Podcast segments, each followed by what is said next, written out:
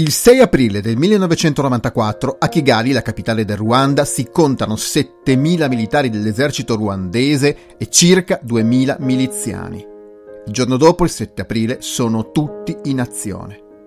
Per le strade della capitale circolano gruppi di Interahamwe armati di macete, granate, pistole e fucili. Non si muovono a caso, ma seguono indicazioni scritte. Hanno fogli con nome e indirizzo di chiunque, Tutsi o Hutu, fosse in favore degli accordi di Arusha o abbia detto qualcosa contro Habyarimana o l'Hutu Power.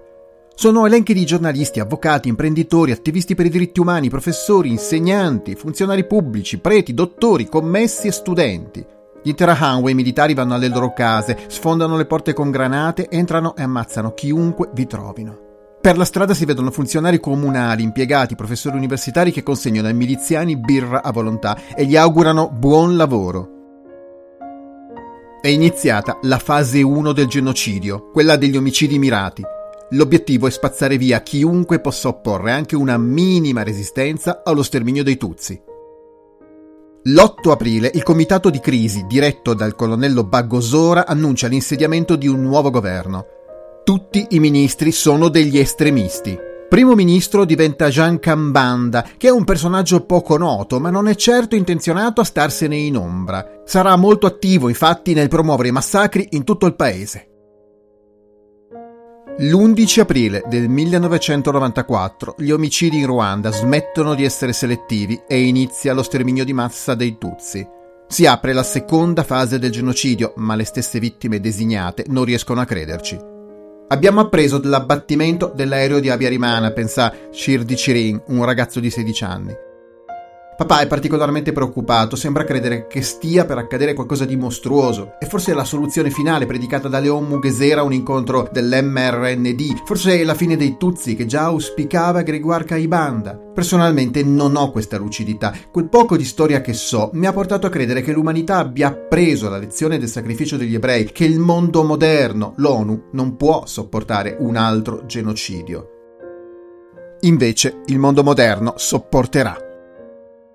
Affinché l'eliminazione totale dei Tutsi sia possibile, tutto deve funzionare a dovere. I prefetti devono coordinare l'attività dei borgomastri e questi a loro volta devono verificare che all'interno dei territori comunali i responsabili per la sicurezza gestiscano al meglio le milizie, a cui non devono mancare armi, munizioni e generi di conforto, tra cui birra in abbondanza.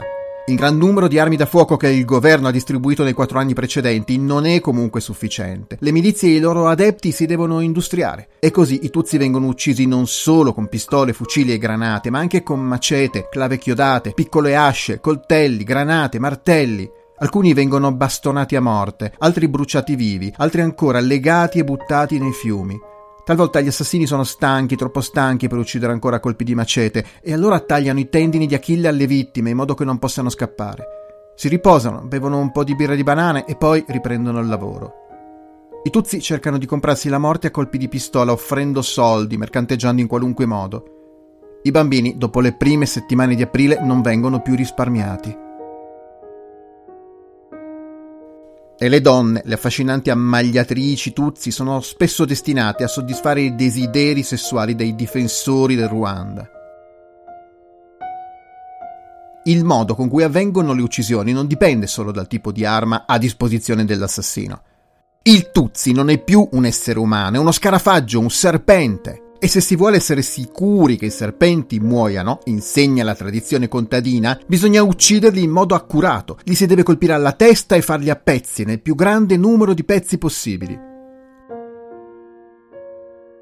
Non sono rari i casi di Tutsi che convincono un loro vicino Hutu a nasconderli, ma il padrone di casa deve fare attenzione perché le spie sono ovunque. Agli Interahamwe viene segnalato un contadino che da un po' di giorni al mercato fa acquisti abbondanti. I miliziani lo seguono fino a casa e scoprono che nasconde una famiglia di Tutsi. «Adesso dimostraci che sei un buon Hutu!» gli urlano porgendogli un macete. «Se tu non ammazzi gli scarafaggi, noi uccidiamo la tua famiglia!» L'uomo trova il coraggio di ammazzare le persone che ha nascosto e nutrito per giorni, ma gli Interahamwe decidono che il contadino vada comunque punito e uccidono la sua famiglia, mentre lui è lasciato in vita. La caccia porta a porta non è sufficiente. Gli scarafaggi non solo si nascondono, ma scappano in tutti i modi possibili. Allora bisogna riempire le strade di posti di blocco, dove fermare e controllare chiunque. Sono le barriere presidiate da giovani con la radiolina in mano e il macete nell'altra e che per la maggior parte del tempo sono ubriachi. Quando arriva qualcuno gli chiedono la carta d'identità, se è segnato Tutsi, la pratica viene rapidamente evasa sul posto. Andressi Bomana, un prete Hutu ma che è un attivista per i diritti umani, dice che la barriera è un piccolo mucchio di pietre per la strada e un grosso mucchio di cadaveri sul bordo. Il numero di barriere è impressionante, in alcune strade ve n'è una ogni 100 metri. Aprile è il mese che non vuole finire. Questo è il titolo di un capitolo di Leave None to Tell the Story, non lasciare nessuno a raccontare la storia, che è il rapporto che Human Rights Watch ha dedicato al genocidio dei Tutsi. È un documento di quasi 1000 pagine ed è forse il più completo dei tutti i documenti su quanto è accaduto in Ruanda nel 1994. Io sono Daniele Scaglione e questo è Istruzioni per un genocidio, il podcast che cerca di raccontare il genocidio dei Tutsi a 25 anni di distanza.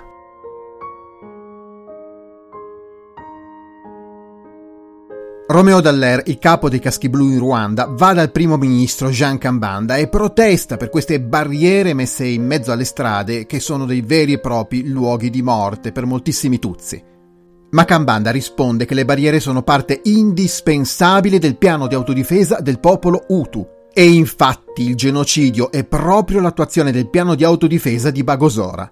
Tutto sta accadendo come pianificato dall'architetto. La complessa organizzazione mescola perfettamente aspetti burocratici e criteri di efficienza. La catena di comando riconosce pure il merito. Un sottoprefetto che si distingua nel massacrare o nell'incitare ai massacri può scavalcare un prefetto, come avviene ad esempio a Gikongoro e a Gitarama. Un colonnello può essere messo in discussione da un luogotenente, come accade a Butare. E i leader politici a loro volta si danno da fare per legittimare il genocidio. Lo stesso primo ministro Jean Kambanda compie una tournée in giro per il paese ed esorta i cittadini al loro dovere di scovare e combattere i nemici. Nemici che sono tutti i Tutsi e gli Hutu che si oppongono al governo. Tra i membri dell'esecutivo, quasi a compensare l'essere titolari di dicasteri minori, nel promuovere la violenza si distinguono i ministri per la famiglia e la promozione della donna, il ministro per l'informazione, per l'educazione e per la gioventù e quello per il commercio. I politici locali seguono l'esempio dell'esecutivo e si prodigano nell'incitare la popolazione nella caccia agli scarafaggi. I pochi che si oppongono a questa campagna d'odio vengono eliminati o messi da parte, come il colonnello Rusatira, che il 12 aprile riesce, insieme ad altri 9 ufficiali, a diffondere per radio un appello a fermare le violenze. Per la strada non è raro incontrare cadaveri di poliziotti uccisi perché Tutsi o perché hanno cercato di difendere i civili dai massacri. Il genocidio ha una mente, il colonnello Bagosora. Ha un cuore, i politici. I militari, in particolar modo la guardia presidenziale, agiscono da sistema nervoso. È l'esercito a uccidere le persone importanti, a distribuire le armi, a incoraggiare o minacciare coloro che esitano a uccidere e a correre in aiuto di chi non riesce ad avere ragione dei Tutsi.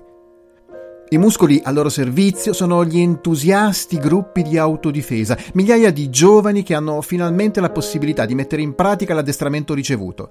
Ormai il macete è parte integrante del loro corpo, non se ne separano mai. La Radio delle Mille Colline è la loro compagna, che li saluta tutti i giorni, li incoraggia, fornisce loro informazioni e nomi di persone da ricercare. I più in mostra sono gli Interahamwe guidati da Robert Kajuga. L'esercito li assiste, come spiega Kajuga stesso. Guardiamo i militari e impariamo da loro a difendere il nostro paese. I gruppi di autodifesa si ingrandiscono a dismisura. All'inizio di aprile si contano 2000 miliziani in Kigali e pochi altri nel resto del paese.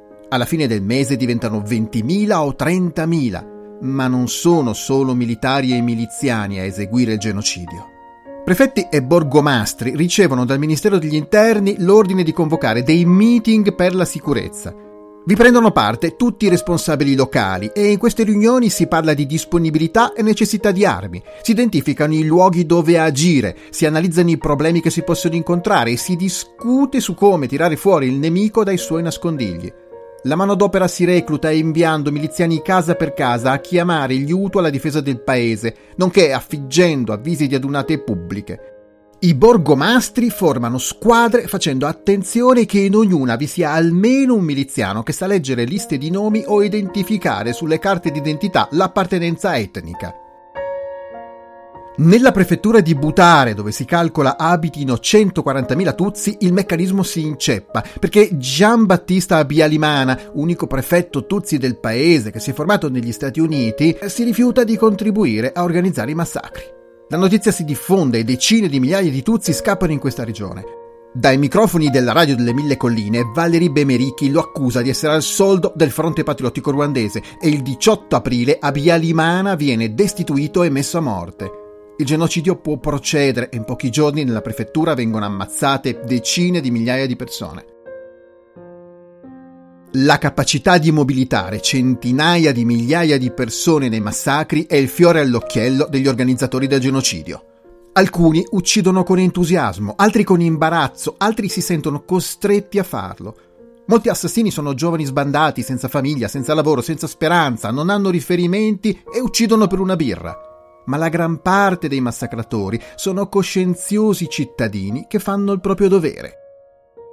Sino a qualche giorno prima andare al lavoro significava recarsi in ufficio o nei campi, adesso vuol dire andare alla barriera. Il contadino non deve più disinfestare le piantagioni dai parassiti, bensì il paese dagli scarafaggi e dai serpenti. L'impiegato ha una nuova pratica, eliminare i nemici del Ruanda. E non importa se si tratta di far fuori colleghi, vicini di casa, amici. Ora questi sono il pericolo da eliminare. Una donna trascorre una giornata intera sulla riva di un fiume, le passano via via donne tutsi che deve uccidere a martellate e buttare nel fiume. Non è ubriaca né drogata, semplicemente difende il suo paese, ammazzando chi potrebbe generare nemici del Ruanda, quei nemici che un giorno potrebbero ammazzare i suoi figli. Un bambino vede suo padre recarsi tutte le mattine alla barriera e chiede di poter andare con lui. «Sei troppo piccolo, non sei utile a niente», risponde il genitore. «Ma posso almeno uccidere un bambino della mia età», replica il piccolo.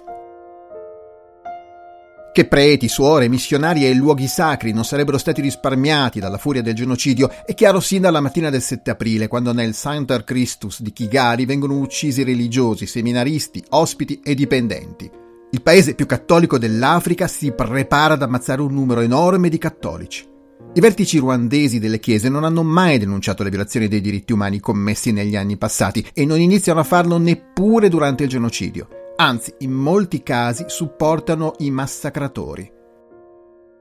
Il pastore Elizaphan Ntakirutimana, capo del complesso avventista di Mugonero sul lago Kivu, sabato 16 aprile riceve una lettera.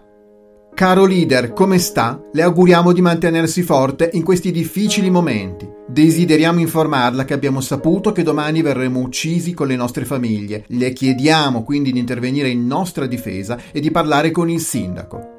A firmarla sono 7 pastori rinchiusi nell'ospedale di Mugonero insieme a centinaia di altre persone che tentano di fuggire ai massacri. Secondo un inserviente nell'ospedale, il pastore risponde con un laconico messaggio: «Dovete essere eliminati, Dio non vi vuole più». Ed è ciò che accade di lì a poco quando i miliziani entrano nell'istituto. L'unica comunità religiosa che non si fa coinvolgere nel genocidio è quella musulmana. Ma moltissimi sono anche le suore, i frati, i pastori e i preti che rischiano la vita per salvare il più alto numero di tutsi possibile. Durante il genocidio in Ruanda vengono ammazzati 3 vescovi, 103 preti, circa un quarto dei preti cattolici del paese, 66 suore e 53 frati, praticamente tutti tutsi. Dice un missionario: «Nell'inferno non ci sono più demoni, sono tutti in Ruanda». I massacri casa per casa e alle barriere non bastano. Il genocidio deve procedere in modo più efficiente e ordinato. Bisogna attirare il più alto numero di persone possibile in un luogo chiuso ed eliminarle con rapidi e violenti attacchi. Allora la Radio delle Mille Colline fa credere ai tutsi che nei luoghi di culto nessuno li attaccherà, e altrettanto fanno i borgomastri. «Entrate nelle chiese, sarete al sicuro», dice ai suoi cittadini il borgomastro di Rusomo, al confine con la Tanzania. Circa 3.000 tutsi si rifugiano nella vicina chiesa di Nyarabuye e poche ore dopo arrivano le milizie. I rifugiati riescono a respingerle lanciando pietre e tutto quello che hanno sotto mano. Ma i miliziani tornano insieme a poliziotti armati di fucili e granate e le armi da fuoco stroncano la prima resistenza. Quelle da taglio completano l'opera. Flora Mukampore, riparata in chiesa con tutte le sue famiglie, è colpita al volto con il macete da un ragazzo che conosce da anni e si salva grazie al mucchio di cadaveri che la ricopre rapidamente e sotto il quale rimarrà nascosta per una settimana e mezza. Flora ha riconosciuto l'uomo che guidava le milizie durante l'attacco, è il borgomastro della città. Scene analoghe si ripetono in tutto il Ruanda e le vittime ogni volta sono migliaia, talvolta decine di migliaia. La collina di Murambi si trova non lontano dalla città universitaria di Butare. La sua cima è un altopiano, ruotando di 360 gradi ci si trova sempre di fronte a un orizzonte spettacolare, fatto di altre colline verdissime. Lo spiazzo è occupato da una serie di basse costruzioni a un piano, alcune composte da ampi stanzioni destinate a diventare refettori o forse anche dormitori, altre suddivise in varie stanze più piccole che nei piani dovevano fungere da aule. Le prime costruzioni che si incontrano sono vuote e senza finestre. Le successive, invece, al posto dei vetri hanno teli color alluminio a tenuta d'acqua e al loro interno vi sono delle panchine sulle quali sono stati sistemati dei corpi. L'8 aprile del 1994 diverse persone cominciano a rifugiarsi nella parrocchia di Gikongoro. Il 16 aprile, quando sono diventate tantissime, le autorità le convincono ad andare a Murambi, in questa scuola in costruzione, e per proteggerle gli assegnano solo 4 gendarmi che in ogni caso il giorno dopo erano già scomparsi. Il 18 aprile c'è il primo attacco. I rifugiati si difendono lanciando pietre, ma quando nella notte tra il 20 e il 21 aprile i miliziani arrivano accompagnati dall'esercito, i sassi non bastano più. I morti sono almeno 40.000. Il giorno dopo gli assassini tornano con i trattori per seppellire le vittime sotto pochi centimetri di terra. Alla fine della guerra vengono dissotterrate almeno 20.000 persone, per la maggior parte finiscono in grandi tombe e in minima percentuale, ma in gran numero assoluto, vengono esposti nelle aule. Corpi che forse si potrebbero chiamare mummie per come sono conservati. La terra argillosa in cui sono stati sepolti ha fermato la loro decomposizione iniziale, poi anni dopo è stata aggiunta della calce, per cui sono diventati bianchi questi corpi, e sono corpi di uomini, donne, bambini, su cui talvolta si scorge anche la causa della morte. Il segno dello sgozzamento, il cranio fratturato, un foro di proiettile. Si vede il terrore. Le bocche spalancate, le braccia a proteggere la testa, le mani che non ci sono più perché sono state tagliate mentre cercavano di parare il colpo del macete.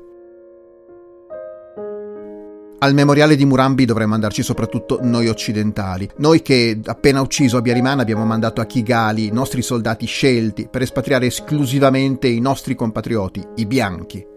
Dovremmo andare adesso a vedere i corpi bianchi sui banchi di questa scuola in costruzione.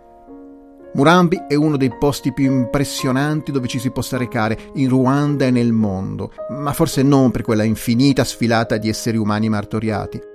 Quello che devasta il visitatore è il contrasto tra quell'angolo di paradiso e l'inferno che l'ha posseduto. Murambi è il centro del mondo perché riassume nello spazio di poche centinaia di metri la massima meraviglia e l'orrore più tremendo. Il baratro più profondo tra il mai più, tante volte dichiarato, e la peggiore delle violenze.